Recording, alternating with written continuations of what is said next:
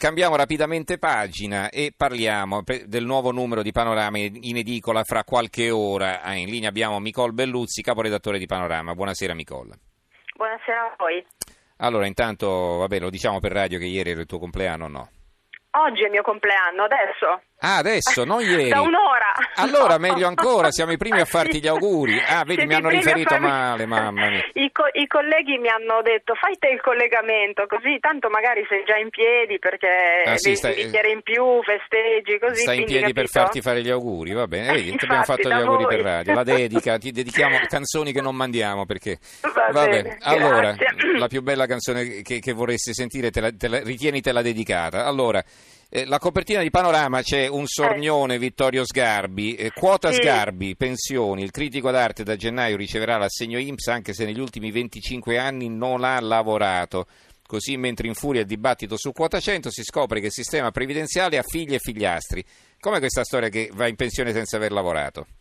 Beh, insomma, eh, Vittorio Sgarbi come al solito, come dire, ci, ci- ci meraviglia sempre, insomma. Dice di aver ricevuto nelle scorse settimane una telefonata di un funzionario INPS che gli ha detto eh, dottor Sgarbi, lei ha maturato, a gennaio matura 50 anni di lavoro e quindi altro che legge Fornero, quota 100, eccetera, deve andare in, in pensione. E però lui che cosa è, cosa è successo? Che praticamente dal 1985 è in aspettativa dai beni culturali perché lui è sovrintendente dei beni culturali, è un funzionario quindi di- del Ministero, però eh, quella data praticamente lui sostiene di non avere più percepito stipendio ma nello stesso tempo di avere però maturato questi contributi figurativi insomma che lo Stato dà alle persone, ai suoi funzionari che eh, per esempio come lui eh, sono stati eletti poi in, eh, in Parlamento e quindi come dire, non lavorano ministro però svolgono insomma, un'attività per, eh, eh, politica per tutti i cittadini. Quindi lui praticamente da gennaio eh, percepirà una pensione e pur, come dice lui stesso, insomma, non avendo lavorato negli ultimi anni, in realtà ha svolto un'altra attività, appunto quella politica, però insomma come sovrintendente non lo 5, ecco.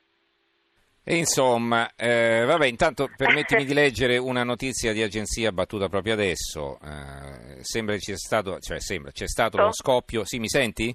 Sì, scusami. No, dicevo che c'è stato uno scoppio di una bombola di gas in un edificio eh, a Ah. Schiera abitato da due anziani nei pressi di Pozzuoli. C'è stata Ah. un'esplosione, adesso non si sa bene, pare che siano gravi i due. Eh, Ah. C'è molta confusione, i soccorsi sono così, sono stati Eh, subito immagino. attivati, sono arrivati i vigili del fuoco, i carabinieri, insomma, vi terremo aggiornati nelle prossime edizioni del giornale radio. Allora, eh, Micol, torniamo da te e Sì. al nuovo numero di Panorama. Eh, quali sono Sì. gli altri servizi che ci vuoi segnalare su questo numero? Allora, volevo segnalarvi un'altra cosa, perché mh, proprio nell'ultimo collegamento che ho fatto io qualche settimana fa parlavo dei, a volte, insomma, dei, serv- dei servizi eh, delle che a volte recapitano i nostri giornali, insomma, i nostri, ai nostri abbonati in ritardo. Ecco, volevo dare una buona notizia, perché in realtà eh, qualche giorno fa l'amministratore delegato delle poste, Matteo Del Fante, ha deciso eh, dire, di cambiare completamente la sua strategia. In passato si parlava di eh, chiudere gli uffici postali mentre i minori più piccoli, eh, di consegnare la posta un giorno sì, un giorno no, alternato, eccetera. C'è eh, tutto cancellato, I- Mm. anzi nei piccoli centri verrà potenziato proprio questo servizio anche attraverso degli sportelli automatici, le collaborazioni con i tabaccai, eccetera, perché insomma le poste si sono rese conto che sono, sono in- per molti paesi sono un- l'ultimo baluardo diciamo, no, dello Stato e dei di tanti servizi, anche per persone anziane. E in Mhm. questo numero raccontiamo anche delle storie di alcuni postini, di alcuni funzionari di- degli uffici postali che comunque insomma anche in questi momenti di difficoltà che ci sono in altri posti colpiti anche da calamità naturali, così sono diventati appunto un presidio per aiutare i cittadini e anche le persone più fragili come possono essere gli Mhm. anziani.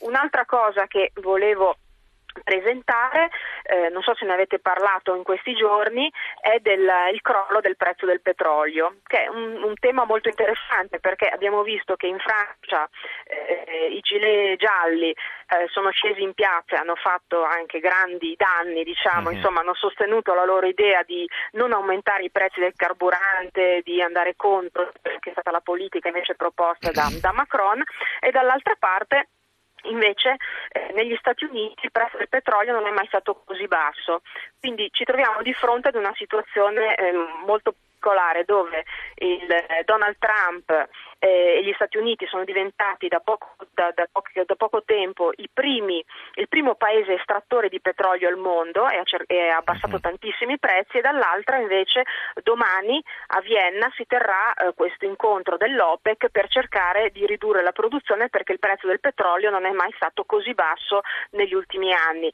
Eh, ricordo che diciamo, noi italiani quando andiamo ad, alla pompa a fare il nostro rifornimento non ce ne accorgiamo molto perché in realtà le accise insomma, sono talmente alte che mm-hmm. eh, di solito facciamo fatica a capire quando il prezzo noi su 10 euro oltre 7 eh, finiscono allo Stato infatti, quindi, eh. Infatti noi facciamo fatica a capirlo insomma. poi volevo mm, ricordare un altro pezzo invece siamo stati da un imprenditore che ci ha raccontato quante ore spende ogni anno per gli obblighi legati alla burocrazia e quello che viene fuori è veramente impressionante, cioè un'azienda come la sua, un'azienda che fattura attorno ai 50 milioni di euro, ogni anno spende 1922 ore, cioè 240 giorni di lavoro lavorativi dei propri dipendenti amministrativi per adempiere a tutte le scadenze burocratiche. Pensa un po'. E questa è una cosa... Questa è un'altra delle ragioni per cui il paese non ecco, funziona, ecco, diciamo ecco, così. E che va a rilento, diciamo così, eh? E eh, va bene, anzi va eh. male. Eh, comunque eh. siamo contenti che ci hai presentato questo numero di panorama. Allora vai a dormire e, e domani ti godi la tua festa e il tuo compleanno. Va Ringraziamo Nicole Belluzzi, caporedattore di Panorama, per averci presentato questo numero. In copertina abbiamo Sgarbi, pensione, quota Sgarbi, anziché quota 100, quota Sgarbi.